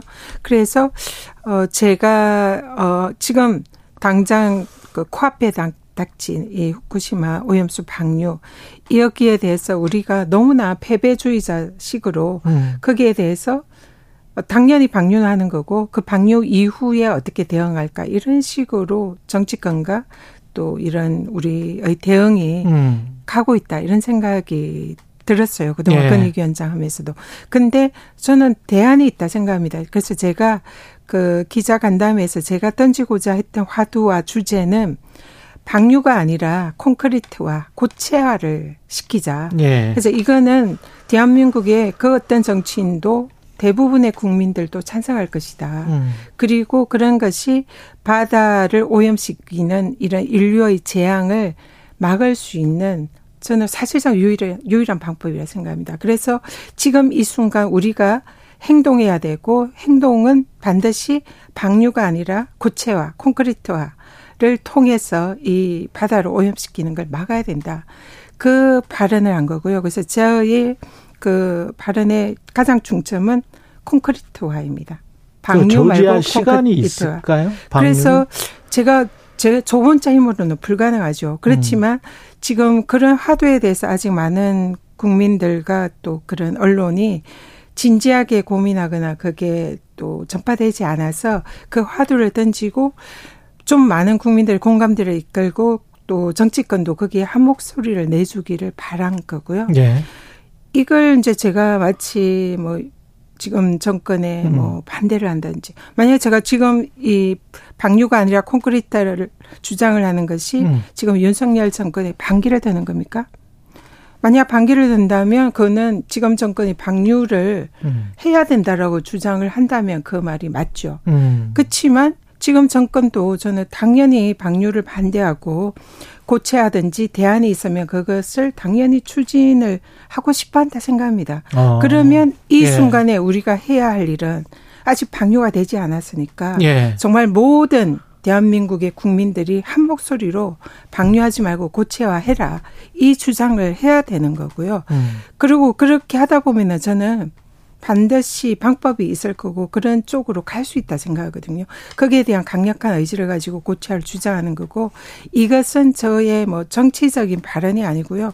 정말로 바다를 걱정하고 이러한 고치아를 이루어내고 싶은 그런 국민의 한 사람의 목소리입니다. 그래서 이걸 정치적인 잣대로 씌워서 어, 저를 보는 거에 대해서 음. 저는 사실 이해를 못 하겠고요. 정부 여당이 방류에 관한 명확한 입장을 밝히지 않았기 때문에 그렇게 말씀하시는 거네요. 지금. 그러니까 예. 방류에 대해서는 지금 이 순간은 당연히 모든 대한민국의 주체들은 당연히 반대해야 되잖아요.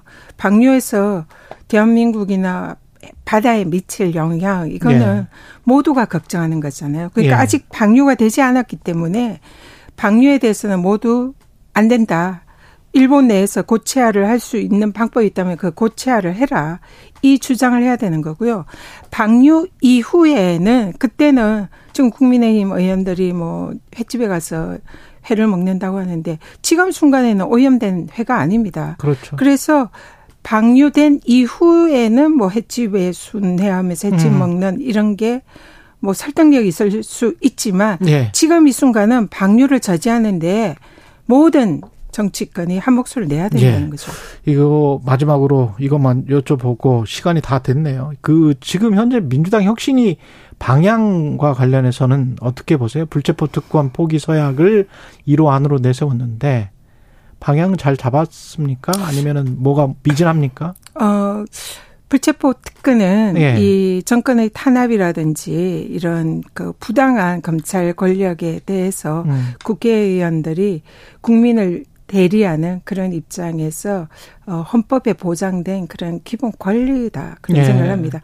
물론 범죄 행위라든지 나쁜 일을 한 사람은 거기에 상응한 처벌을 받고 국회의원이라도 예외는 없다 음. 그렇게 생각을 합니다. 그래서 당연히 처벌을 받아야 되지만 불체포 특권은 그 궁극적인 최종적인 처벌이 음. 아니라 예. 그 체포 여부에 관한 그런 판단에 대해서 어 어떤 국민들의 대변하는 국회의원들에 대한 보호하는 그런 거를 헌법에 규정을 한 거고요. 음. 이거는 정권의 부당한 탄압 또 검찰의 부당한 이런 권력의 남용에 대해서 최소한의 그 국민을 선출한 국회의원들의 권리다. 음. 그래서 처벌받을 일은 처벌받지만 체포 여부에 대해서는 그런 부분에 대한 고민을 해야 된다. 그래서 이걸 1순위로 혁신위가 냈다는 것은 음. 조금은 어 저는 동의하기가 어렵고요. 예. 정말로 지금 정치를 개혁하고 음. 국민들의 목소리를 대변하는 일하는 그런 국회의원 을 만들기 위한 그런 실제적인 혁신안을 저는 혁신위가 만들어주기를 기대합니다. 여기까지 말씀 듣겠습니다. 예, 27일 임기를 마치고 퇴임한 전현희 전 국민권익위원장이었습니다. 고맙습니다. 감사합니다. 여러분은 지금 KBS 1라디오 최경영의 최강 시사와 함께하고 계십니다.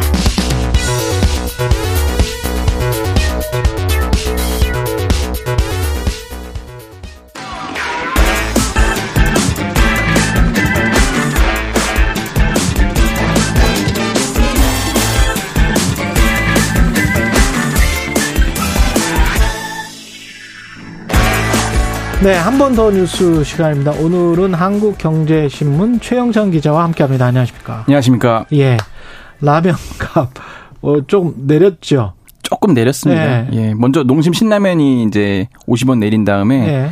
지금 어제는 이제 오뚜기가 7월 1일 무료 그 라면류 15개 제품을 이제 평균 5% 내린다고 발표를 했고요. 음. 한번 뭐 예를 들자면은 스낵면이라고 있습니다. 다섯 개 들어 있는 거는 예. 3,380원에서 3,180원, 200원 내렸죠. 다섯 개짜리가. 예. 예. 네개 예. 들어 있는 참깨라면은 4,680원에서 4,480원. 음. 또 진짬뽕도 네 개 들어 있는데 6,480원에서 6,180원 이렇게 300원 저렴해집니다. 그런데 대표 상품인 진라면은 일단 가격 인하 제품에선 제외됐고요. 아 진라면은? 예. 팔도도 예. 11개 제품 가격 중에서 이제 한 평균 5.1% 하향 조정되고 뭐 일품 해물라면, 왕뚜껑 봉지라면, 남자라면 이런 게 이제 1,000원에서 940원, 60원 내립니다. 그렇군요. 오뚜기는 진라면, 농심은 신라면 뭐 이런데 네네. 농심 신라면도 지금 낮췄습니까? 신라면 농심은 낮... 신라면만 낮췄고요. 신라면만 낮췄고. 네, 오뚜기는 진라면은 빼고 낮췄습니다. 그 약간 좀 매출이나 이런 걸 생각한 거 아, 그럼요. 다 네. 이제 기업들이니까 그런 게 있는데 네. 지금 이게 지난 18일에 추경호 부총리가 네. 먼저 좀 그 밀가격이 내려갔는데 좀 내려야 되지 않겠냐고 압박을 했잖아요. 네. 한덕수 총리도 이제 같이 또 압박을 했고 음. 그래서 그런 여파로 어쨌든 이렇게 왔는데 농심 설명은 이래요. 이게 뭐 다 해봐야 한 그밀 내렸다고 가격 내린 게 한 약 80억 원 정도라는 거예요. 그 그렇죠. 그 이득 볼수 예. 있는 게. 네. 근데 이걸 여러 제품이 있는데 다 분산해 버리면은 개별 제품당 한 5원 정도 내리는 것밖에 혜택이 안 주어질 거래요. 아. 그러더니 차라리 제일 많이 팔리는 인기 상품을 하나 좀 내려서 조금 소비자들이 체감을 할 수 있도록 한번 해보자 이런 네. 취지였다고 하고요. 진라면은 좀 더 달라요. 이게 네. 진라면은 아무래도 오뚜기가 제일 밀고 있는 상품이고 이게 또 뭐 신라면의 나름의 뭐 라이벌이라면 라이벌인 건데 2010년 가격을 내린 다음에 11년 10년간 가격을 동결했대요. 아, 그래요? 네, 그래서 여전히 경쟁 제품인 신라면보다는 훨씬 훨씬 싸다. 우리는 원래 싸다. 네, 그래서 네. 이걸 여기 이걸 더 내릴 수는 없다 이런 입장인 거고요. 예. 이 삼양식품은 불닭볶음면이 저는 이게 불닭볶음면이 해외에서 훨씬 많이 팔리는 거를 이번에 좀 조사하다 알았는데 그렇죠, 그렇죠. 네, 그래서 이제 그 예. 그 가격 인하에서 불닭볶음면을 제외를 한 거예요. 이게 BTS 때문에 많이 팔린 거 아닙니까? 예. 불닭볶음면. 뭐 그리고 뭐 이게 뭐 매운 challenge 뭐 이런 거에서 예. 유튜브에서 엄청 그렇지. 인기를 끌었고요. 예. 근데 해외 매출이 비중이 너무 커서 음. 국내와 해외 가격을 맞춰서 움직여야 된다. 예. 국내만 갑자기 내리면 또 해외에 이게 매출 그쪽에 문제가 있을 수 있다. 이래서 이런 이유로 가격 인하해서 좀 제외했다고 합니다. 계란 풀어서 드십니까? 라면은 어떻게? 좀 풀어서 먹습니다. 예, 풀어서. 예, 저도 풀어서 먹습니다. 예. 다른 그 제과 업계 등에도 영향을 지금 주고 있습니다, 사실. 그렇죠. 예. 이제 그 신라면 회사가 사실 농심이라는 회사인데 여기가 이제 과자도 만들잖아요. 그 예. 그 새우깡 가격이 출시 이래 52년 만에 처음 이제 100원 내린 건데 음. 이게 이제 다른 제과 기업들한테도 영향을 미쳤죠. 그래서 다음 달 1일부터 빠다코코낫이라고 하죠. 예. 롯데 웰푸드의 과자 세 종의 편의점 판매 가격이 1,700원에서 1,600원으로 낮아지고요. 해태제과도 아이비 오리지널 네. 다음 달 10% 내립니다.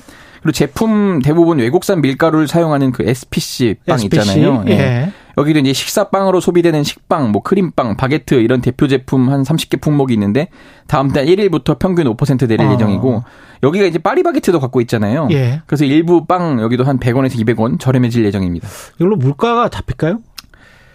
그렇지는 않을 거라고 보는 게 전반적인 시각 같아요. 그러니까 인위적으로 2010년에도 네. 사실 MB 정부 때도 이렇게 그렇죠. 일부러 했어요. 네. 그러니까 이게 워낙 뭐 라면 빵은 한개 식사에서 서민 체감이 좀 그렇죠. 있는 거다라는 네. 게 주장인 건데 결과적으로는 일시적일 수밖에 없다는 게좀 음. 중론이긴 한 것 같아요. 그래서 이 결국은 어 지금은 정부가 하도 엄포를 놓으니까 잠깐 일시적으로 좀 내렸지만은 이게 뭐 이제 또 인건비 오르고 뭐 전기료 전기료 오르고 이러다 보면은 다시 네. 또 어느 순간 제자리 돌아가 있거나 더 올라갈 수도 있다는 게 좀 최근 역사를 보면은 그렇죠. 좀알 수 있다 이렇게 설명이 나오고 있습니다. 왜 제가 아까 계란을 여쭤봤냐면 그 밀가루 못지않게 계란도 어떤 세트다 라면의 세트다.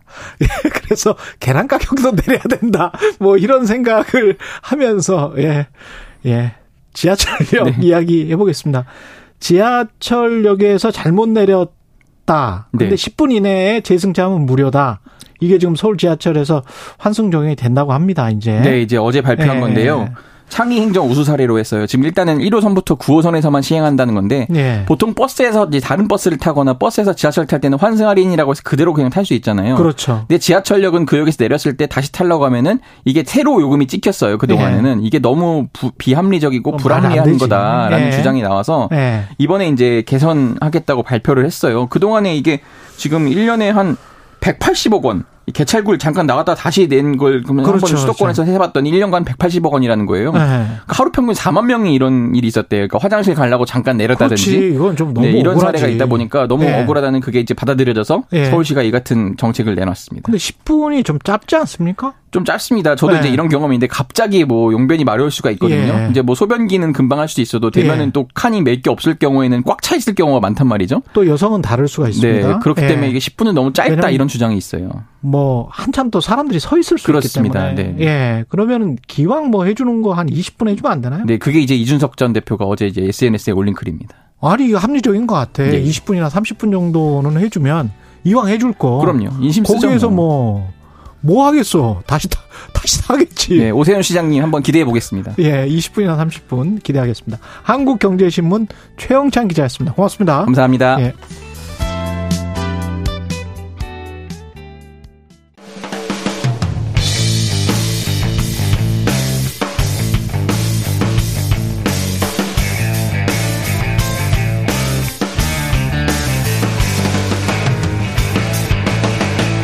최경영의 최강 시사.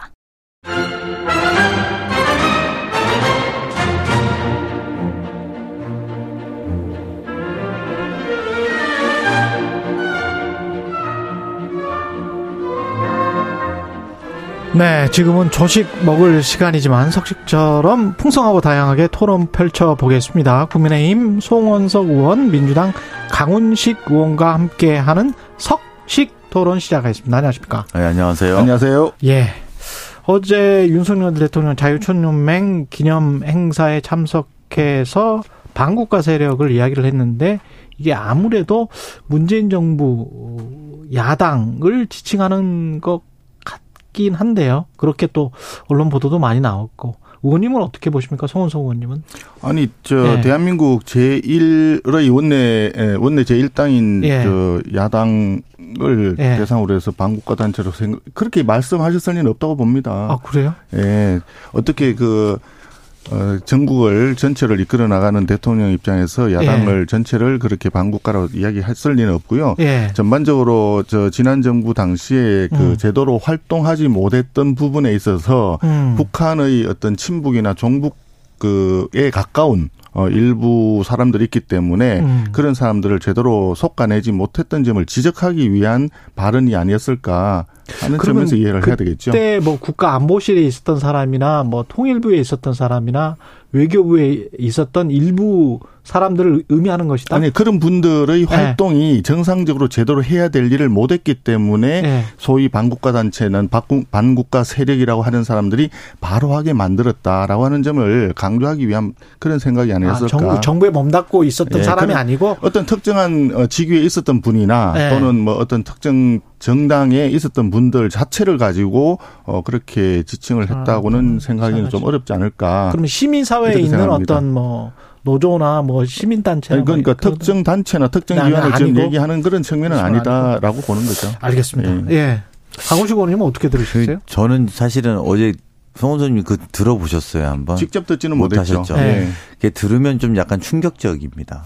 저는 사실은 이제 송원석 의원님 말씀대로라면 사실은 되게 합리적인 이야기로 들립니다만 음. 대통령의 말씀의 전반을 쭉 듣고 보면 아 저는 극우 유튜버 좀 끊으셔야 되는 거 아닌가라는 인식 정도를 저는 실제로 갖게 됐고 그리고 두 번째 제가 궁금했던 것은 그렇다면 우리나라 정부의 통일 정책은 무엇인가 지금 그러니까 남북과의 관계에 있어서 흡수 통일과 적화 통일 말고 어떤 생각이 있는 건지 어떤 프로세스의 통일 정책을 갖고 있는 건지 아니면 아예 통일 정책이 없는 건지 의심할 수 밖에 없는 정도의 어제 연설이었다 이런 생각이 좀 많이 들었고요. 그런 면에서 보면은 조금 오히려 좀더 좀 더 솔직하게 제가 오히려 해석해 보건데 아 지금 지지율을 위해서 후쿠시마 오염수나 이런 것들로 인해서 좀 수세적인 국면들을 본인 지지층들에게 좀 호소해서 좀 모으려고 하는 것은 아닌가. 이렇게까지 생각이 드는 어제 연설이었기 때문에 그러니까 송은송 의원님이 해석하신 거는 굉장히 저는 그냥 납득될 수 있어요. 뭐 그렇게 하지 말자라는 취지에. 근데 그런 정도의 연설이라고 하기보다는 굉장히 과격하고 굉장히 한쪽으로 쏠린 연설이었다고 그렇게 판단이 안 들거든요. 근데 이제 그게 네.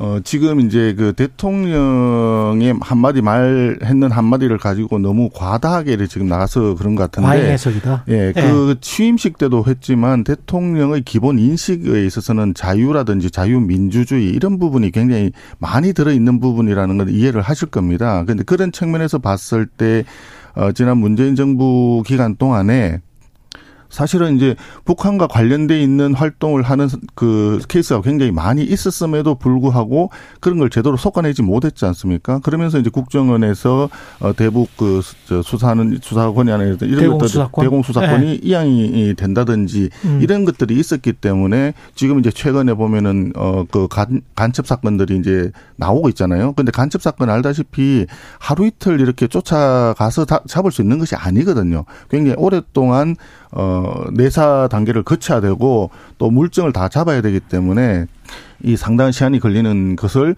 지난 정부 때 그런 걸 제대로 못했다 하는 문제 의식에서의 출발이 거라고 저는 생각을 합니다. 지금 대공수사권 말씀을 하셔서 박인환 경찰제도 발전위원회 위원장이 그런 이야기를 했어요. 대공수사권이 경찰로 이관되는 것을 두고 문재인 전 대통령이 간첩이다. 간첩이었기 때문에 국정원 에서 경찰로 이관시킨 거다.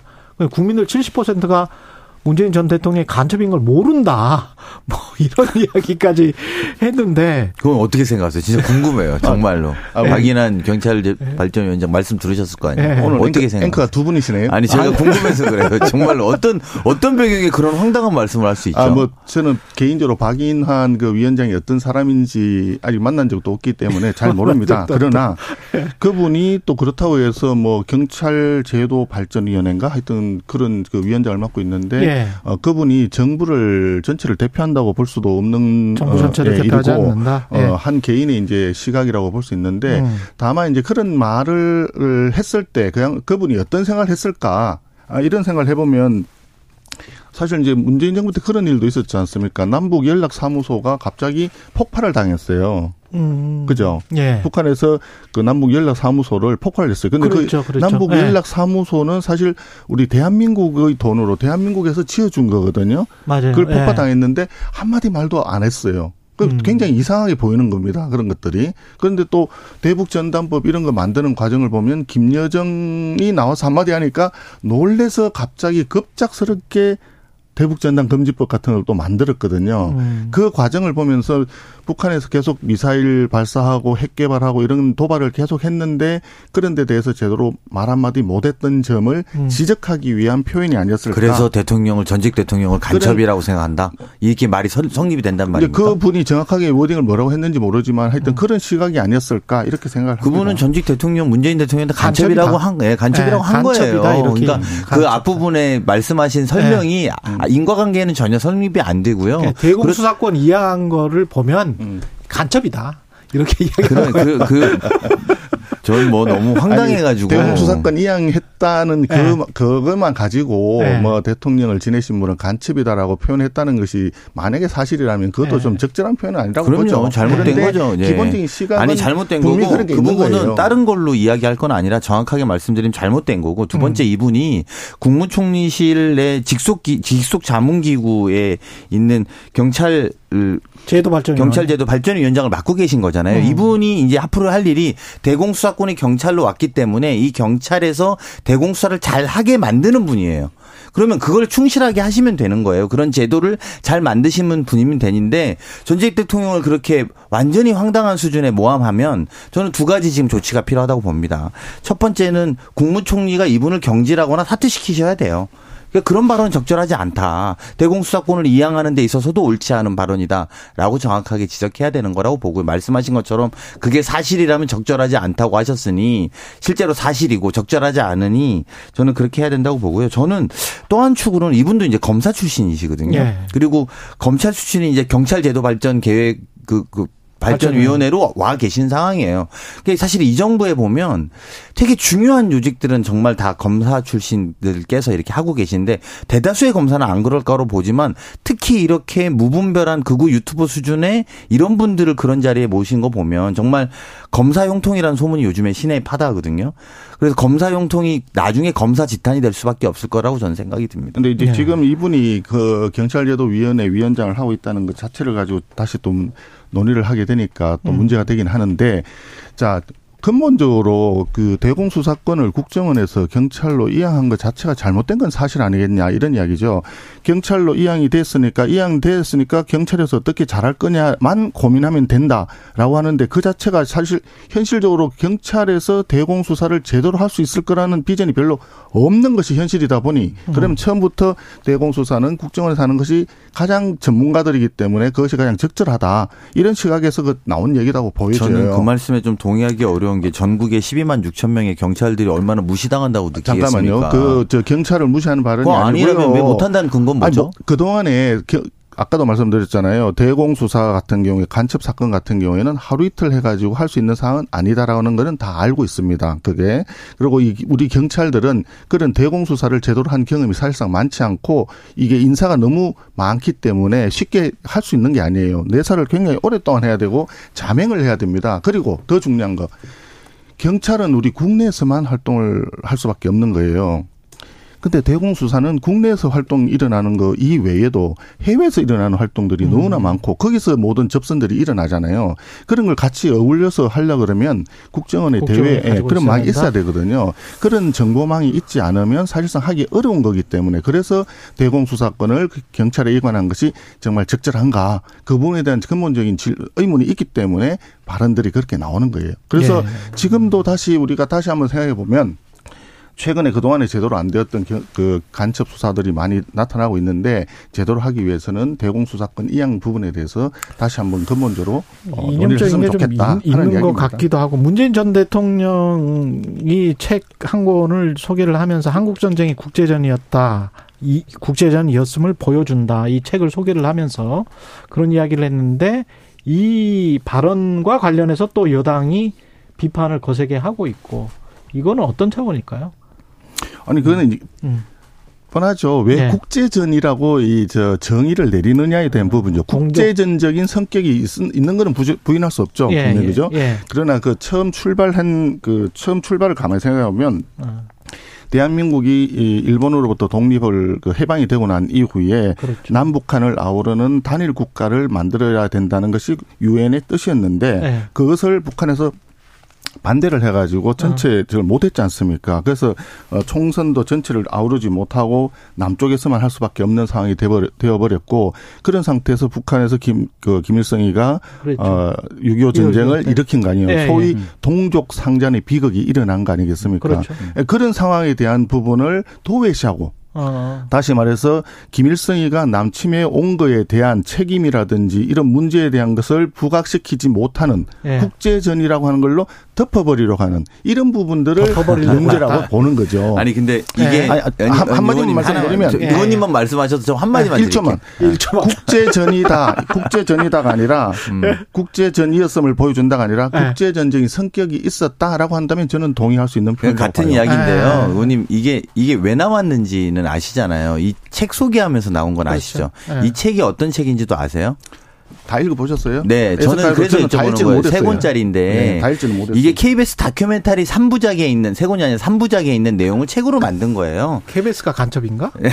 그러니까 이런 논리로 되면 그렇게 되는 거예요. 그리고 이 책을 1950 미중, 미중 전쟁이라고 하는 네. 책인데 이 책을 소개하신 거예요. 음. 근데 여기에서 이제 여기에서 뭐 내전이 아니고 국제전이다 이렇게 말했으면 이 말씀의 지적이 맞아요. 근데 말씀하신 것처럼 내전이고 동시에 국제전의 성격도 있는 거잖아요. 그렇죠. 근데 그 네. 국제전의 네. 이야기를 부분을 가지고 그것만 따서 이야기를 문제 제기하시는 거예요. 왜냐 문제 문제의 본질은 아니 문제의 본질은 문제의 본질은 이 책의 전반이 그 주장을 하고 있다라면 말씀이 맞다니까요. 이 책의 추천한 배경을 보면 이 책이 국제적인 사회에서 일어난 일들 때문에 이런 것들을 하게 한 것이고 이것은 KBS 다큐멘터리 3부작짜리라는 거예요. 자. 그러니까 자 이제 이 대목에서 말씀을 마저 드릴게요. 이런 질문하고 똑같, 똑같은 거예요. 우크라이나 전은 국제전이죠. 그리고 동시에 러시아가 우크라이나를 침략했어요. 이게 맞는 거거든요. 근데 우크라이나전은 국제전이라고 해서 이렇게 난리치면 안 되는 거죠. 네. 러시아가 침공한 건 알아요, 다. 그걸 모르고 이야기했다면 말씀이 맞는 거지만 그 두 가지를 한쪽만 말했다고 이게 사실이 아니다라는 식으로 이야기하는 것은 전 적절치 않다고 보고요. 저는 좀 더 나가면 문재인 대통령이 뭐 말만 하면 이렇게 난리를 쳐요. 그게 지금에 있는 어떤 입장들, 네. 즉 모든 것은 문재인 정부 탓이다라고 만들기 위한 그 이상도 이하도 아니다라는 것을 강조하기 위해서 저는 그렇다고 봅니다. 예. 그 지금 비유가 좀 잘못되셨어요. 우리 강의님. 예. 러시아가 우크라이나를 침공한 거는 대한민국의 6.25 전쟁처럼 동족 상잔의 비극하고는 전혀 다르잖아요. 처음부터 러시아라고 하는 나라가 약소국인 우크라이나를 침공한 거예요. 그건 처음부터 국제전이잖아, 음. 당연히. 아니 그 잠깐만요. 네. 국가가 다르니까. 네, 국가가 다르니까. 다르니까. 국가가 네, 다르니까. 네, 네. 근데 우리 6.25 전쟁은 아니에요. 네. 같은 하나의 나라였었는데 어? 힘이 약한 대한민국을 김일성이가 무조건 남침을 한 거예요. 1950년 6월 25일 날 새벽 4시. 다 알아요. 탱크를 몰고. 네, 네, 네. 그거 다 안다니까. 그럼 그걸 모르 말씀드렸잖아. 아, 내전이면서 국제전에 그러니까 그렇기, 있다고. 그렇기 때문에 아 자, 그렇기 때문에 그것을 그 같은 이 상황을 같이 비교를 해서 얘기하는 건 틀렸다. 좀 잘못된 지적이다라고 하는 거고 그다음에 네. 그 세 권의 책이라고 하는 게 3부작을 저 했다. 아니, 3부작짜리 다큐멘터리. 3부작짜리 다큐멘터리를 그걸 이제 가져와서 책을 냈다 하는 네. 것도 좋습니다. 그 내용에 다 그게 국제전이지 네. 뭐 이런 네. 내용이 없을 수도 있죠. 그건 중요치 않아요. 그런데 그 책을 소개하면서 내용엔 그렇지 않은데 왜 문재인 전 대통령은 국제전이었다라고 얘기하느냐 이거죠. 그거는 잘못된 이게 똑같은 이야기인데. 아니 그러니까 그 잘못된 표현이라는 거예요. 국제전이었음을 보여준다. 그러니까요. 그 일부에 네. 대한 이야기지. 그거는 국제전이 었음을 보여준다라고 하는 거는 문재인 대통령의 네. 평가이고 분석이고 결과적으로 자기 이해 그 얘기를 한 거예요. 그러면 알겠습니다. 그거는 잘못 얘기한 거예요. 이 네. 책에는 국제전적인 성격도 있다는 것을 보여준다라든지 이 책에 의하면 다른 네. 내용도 있지만 나는 국제전 성격이 있다. 이런 다음, 식으로 표현을 쓰면 다음 이슈 넘어가죠. 예, 다음 이슈로 넘어가겠습니다. 그 지금 저 오늘 개각할 것 같은데 이동관 특보는 방통위원장 될 것 같습니까? 어떻게 뭐 여당 의원이시니까 좀 알 것 같은데. 인사권은 전적으로 대통령에 소속돼 그 전속돼 예. 있는 권한이기 때문에 예. 오늘 발표를 할지 여부와 그리고 누가 아. 포함될지 여부에 대해서 제가 어, 알지는 못합니다. 네. 그러나 기사에 의하면 기사에, 예, 기사에 많은 언론에서는 네. 어, 이번에 발표되지 않는 것으로 뭐 기사가 많이 났다고 아침 어, 그래요? 봤어요. 예. 네.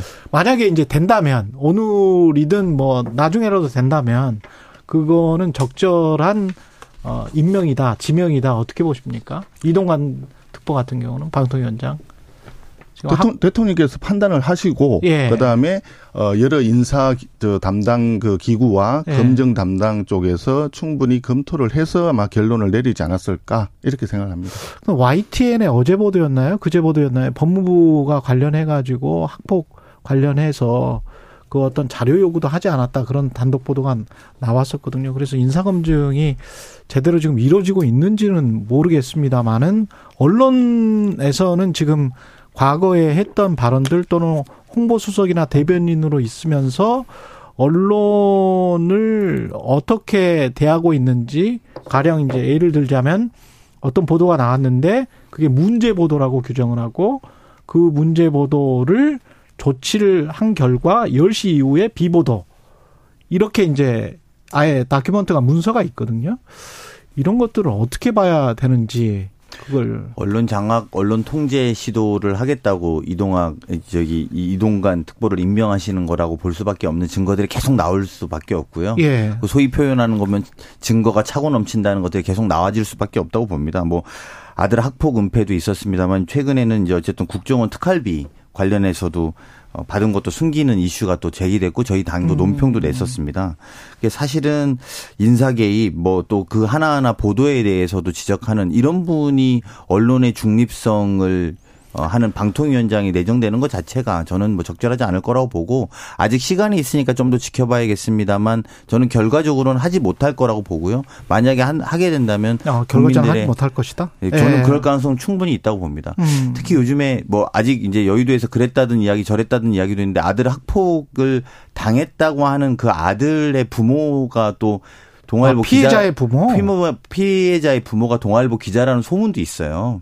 그래서 그게 또 아. 어떻게 연관되는지에 대한 확인들도 아마 좀 더 취재가 되고 있는 과정들로 알고 있어서 예. 그런 것들까지 좀 지켜본 다음에 판단해도 늦지 않을 거라고 아직까지는 소문이고요. 예.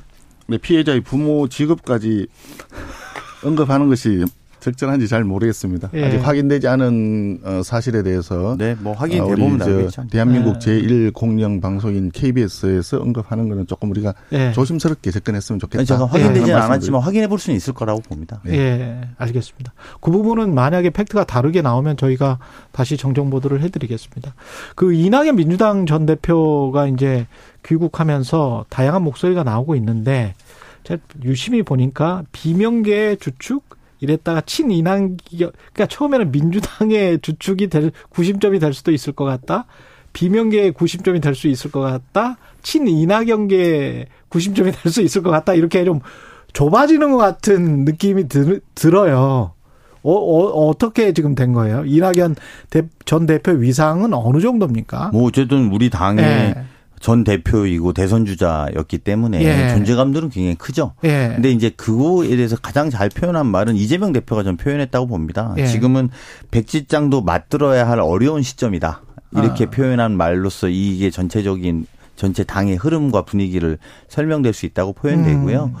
어쨌든 이낙연 대표 전 대표께서는 총선 승리 특히나 윤석열 정부의 이 무도함을 견제하는 데 있어서 민주당 중심으로 힘을 모으시고 거기에 맞는 역할을 하실 거라고 봅니다. 음. 송호소 의원님은 덧붙일 말씀 없으세요? 많습니다. 와. 말씀하십시오. 아니, 예. 이렇게 생각을 합니다. 예. 지금 이제 저 더불어민주당의 경우에는 이재명 당대표의 사법 리스크가 지금 가장 그 큰 문제 중의 하나 아니겠습니까? 예. 이낙연 전 대표가 들어옴으로써 아마 민주당 입장에서는 당 대표의 어떤 사법 리스크를 좀 이렇게 극복을 한달까 완화한달까 이런 어 가능성이 있다. 음. 그래서 이 정치 구도 자체가 미래지향적이고 약간 국민들에게 좀 더 희망을 줄 수 있는 방향으로 어 바뀔 수도 있다. 하는 음. 그런 점에서 긍정적인 사인이 있을 것 같아요. 그런데 좀 조금 전에 말씀하셨지만 그 소위 그 이재명 대표를 굉장히 추, 저기 많이 지지하고 있는 개딸들이라고 하는 그 음. 어떤 어? 강성 지지자들, 네, 강성 지지자들 예. 이분들 예. 있잖아요. 예. 어, 이분들의 입장에서는 또 다른 생각이 있을 수도 있거든요. 그러면 그 약간의 그 상충 작용이랄까 반발에 의해서 당내에 약간의 어떤 그 분열의 어떤 어, 단초 로 작용할 수도 있는 그런 점이 있을 거예요. 그게, 음. 그게 아마 어, 더불어민주당에 서 있는 많은 분들이 지금 좀 걱정하는 부분이 아닐까. 당내 분열이 될수 예, 있다. 예, 그런 예. 그런 우려가 있을 수 있다 하는 그 정도이고 저는 조금 개인적으로 어, 이낙연 대표가 들어오시면서 사실 이낙, 이낙연 대표가 문재인 정부 때 초대 총리로 굉장히 오래 있었지 않습니까? 예, 예. 한 3년 가까이 예. 총리를 하시고 그리고 또 당대표도 하셨는데 그러면 어, 지난 정부의 여러 가지 것들에 대한 총체적인 책임을 나눠줄 수밖에 없는 분이거든요. 음. 그러면 뭐 혼밥을 했던 그 왕따 외교라든지 뭐 탈원전 정책 이런 것들, 그다음에 소주성, 그다음에 부동산 정책 실패 이런 부분에 대해서 한 번 정도는 들어오면서 어, 과거에 이런 부분에 대해서는 좀 송구하다. 뭐 예. 가볍게 한마디라도 어, 해 주셨으면 예. 그러면 국민들이 어, 이낙연 대표를 좀 더 많이 그 수용할 수 있는 분위기가 되지 않았을까 하는 예. 약간의 아쉬움. 그 정도 남는다. 이런 정도입니다. 예. 그 뭐. 많이 아쉬워하시는 것 같은데.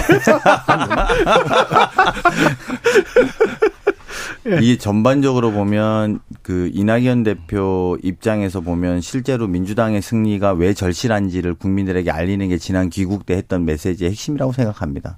사실은 본인이 1년 동안 나가 있었던 기간 동안 윤석열 정부의 검찰공화국이 완성되고 또 완성된 것처럼 느껴지고 국민들로서는 탄압받고 이해할 수 없는 일들이 매일 벌어지지 않습니까? 실제로 미국 가서 들어봤을 거 아닙니까? 바이든인지 날리면인지. 매일은 아니죠. 그래서 그걸 계속 아니 매일 벌어지고 있어요. 근데 그렇게 들으면서 황당한 이 정부에 대해서 어떻게 심판할 건지 네. 이게 이제 어 본인의 본연의 역할이라고 생각하실 거라고 보고요. 오히려 네. 조금 더 나가 보면 이런 걸 가지고 우리 당내 분열을 만들려고 하는 세력들 그게 이제 우리가 극복해야 되는 문제라고 저는 봅니다. 예. 예. 그럼 민주당이 내부 문제일 거라고 봐요. 그래서 그래서 전체적으로 보면 아까 얘기했듯이 예. 뭐 비명계인지 아니면은 예. 뭐 어, 민주당의 저 전체를 뭐 대변할 건지 아니면 예. 이낙연계를 이렇게 대변할 건지 그 부분은 이제 당내에서 여러 어, 의원님들이나 당내 여러 핵심적인 당직자들 사이에 논의가 아마 계속 이어지겠죠. 예, 우리도 관심 있게 보고 있습니다. 그 수능 논란이라고 해야 될지 공교육 정상화 논란이라고 해야 될지는 모르겠습니다만 제가 이렇게 한번 정리를 해볼게요.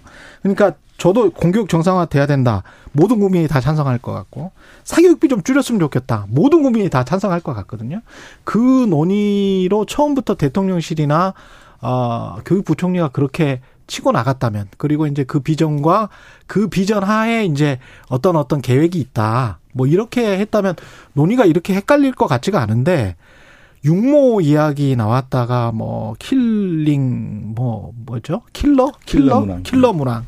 그다음에 이권 카르텔. 그다음에 이제 세무조사 이렇게 간단 말이죠. 근데 이게 너무 이렇게 단편적인 것들이 툭툭툭 나와서 어떤 아젠다가 되거나 국정 이슈가 되는 게 그게 바람직한가 그런 생각은 좀 듭니다. 어떻게 보세요? 아니 이제 예. 이것을 너무 저 증폭시키게 된 계기가 어. 뭔가 하는 부분을 좀 봐야 될 것 같아요. 어. 기본적으로 예. 공교육 범위 내에서 시험을 출제해야 되는 건 다 당연하거든요. 예, 예. 그렇게 하라고 지시를 3월 달에 했는데 음. 6월 달 어, 모평에서 제대로 거기서 구현이 되지 않았다라고 하는 지적이었는데 음. 그 부분에 대해서 이제 학원의 일타 강사라고 지칭되는 일부에서 이것이 뭐 그 수험생들한테도 학부모들한테 혼란을 주고 있다. 뭐 이런 식으로 그 공포를 굉장히 조장하는 발언이 나왔어요. 그러다 네. 보니까 이게 증폭이 되었는데 수능을 좀 더 지금 같은 킬러 문항을 넣음으로써 굉장히 그 사교육비가 많이 들어가고 그 킬러 문항을 연습해 보지 않은 애들은 풀 수가 없는 이런 식으로 가게 되면 음. 결국은 이것도 빈익빈 부익부 현상이 나타날 수밖에 없는 거 아니겠습니까? 예. 그래서 그런 것들이 사실은 불공평 내지는 어, 불공정에 해당이 되니까 그런 것들을 없애고 공교육 범위 내에서 교육 정상적으로 받은 학생들은 풀 수 있는 쪽으로 가자. 음. 이런 방향에 대해서는 분명히 맞는데 그걸로 인해서 손해를 볼 수밖에 없는 일부 어 학원가와 일타 강사들이 이것을 너무 증폭시킨 것이 좀 걱정이 됩니다. 그쪽에서 노이즈가 나온 것이다. 그렇죠. 노이즈 일, 예, 킬러 남았어. 킬러 네. 문항을 없앤다니까 이제 준 킬러 문항이라고까지 네, 들고 나오는 발빠른 네. 학원의 대처가 좀 걱정입니다. 예. 대통령이 문제의 시작이죠. 대통령이 이 문제를 전체적으로 말한 것처럼 우리가 사교육 시장을 줄이고 공교육을 강화하자 이렇게 메시지를 하면서 문제들을 접근해 가는 것이 아니라 소위 킬러 문항이나 몇 가지 단어들로 시작되면서 공정이나 자유, 뭐 특히 자유 경쟁, 경, 뭐 민간이 시장이 주도하는 거 만들자고 해놓고 지금 사교육 시장을 다 한번 잡아봐야겠다는 자가당착에 빠져서 더군다나 말씀하신 것처럼 부익부 빈익빈이라고 하시지만 돈 10만 원짜리 인터넷 강의로 요즘에 다 듣습니다. 무슨 몇백만 원짜리 고액과외 하고 있는 사람들 잡으러 다니는 것처럼 말씀하시면 안 될 것 같고요. 아니, 문제는 더 중요한 건 더 중요한 거는 지금 대통령이 입시 전문가라고 하는 그 주변의 사람들 그래서 그것들을 옹호하는 것이 더 큰 문제고 본질과 다르게 엉뚱한 데를 잡으러 다닌다 이렇게 생각이 들고요. 저는 네. 빈대 잡으러다 초과 삼간 태울 거라고 봅니다. 그러니까 모든 문제를 대통령이 잘못했다라고 몰고 가는 우리 강훈식 의원님 견해에 동의하기는 좀 어렵습니다. 아니 예. 모든 문제가 대통령이 맞다고 하는 견해에는 더 동의하기 어렵습니다. 난 맞다고 얘기한 적은 없는데. 예, 뜨거웠습니다. 예, 끝까지 뜨거우십니다. 국민의힘 송원석 의원, 민주당 강훈식 의원이었습니다. 고맙습니다. 네, 고맙습니다. 예, 최근의 최강사 오늘은 여기까지고요. 내일은 금요일이네요. 예, 다시 돌아오겠습니다. 고맙습니다. 아, 고맙습니다.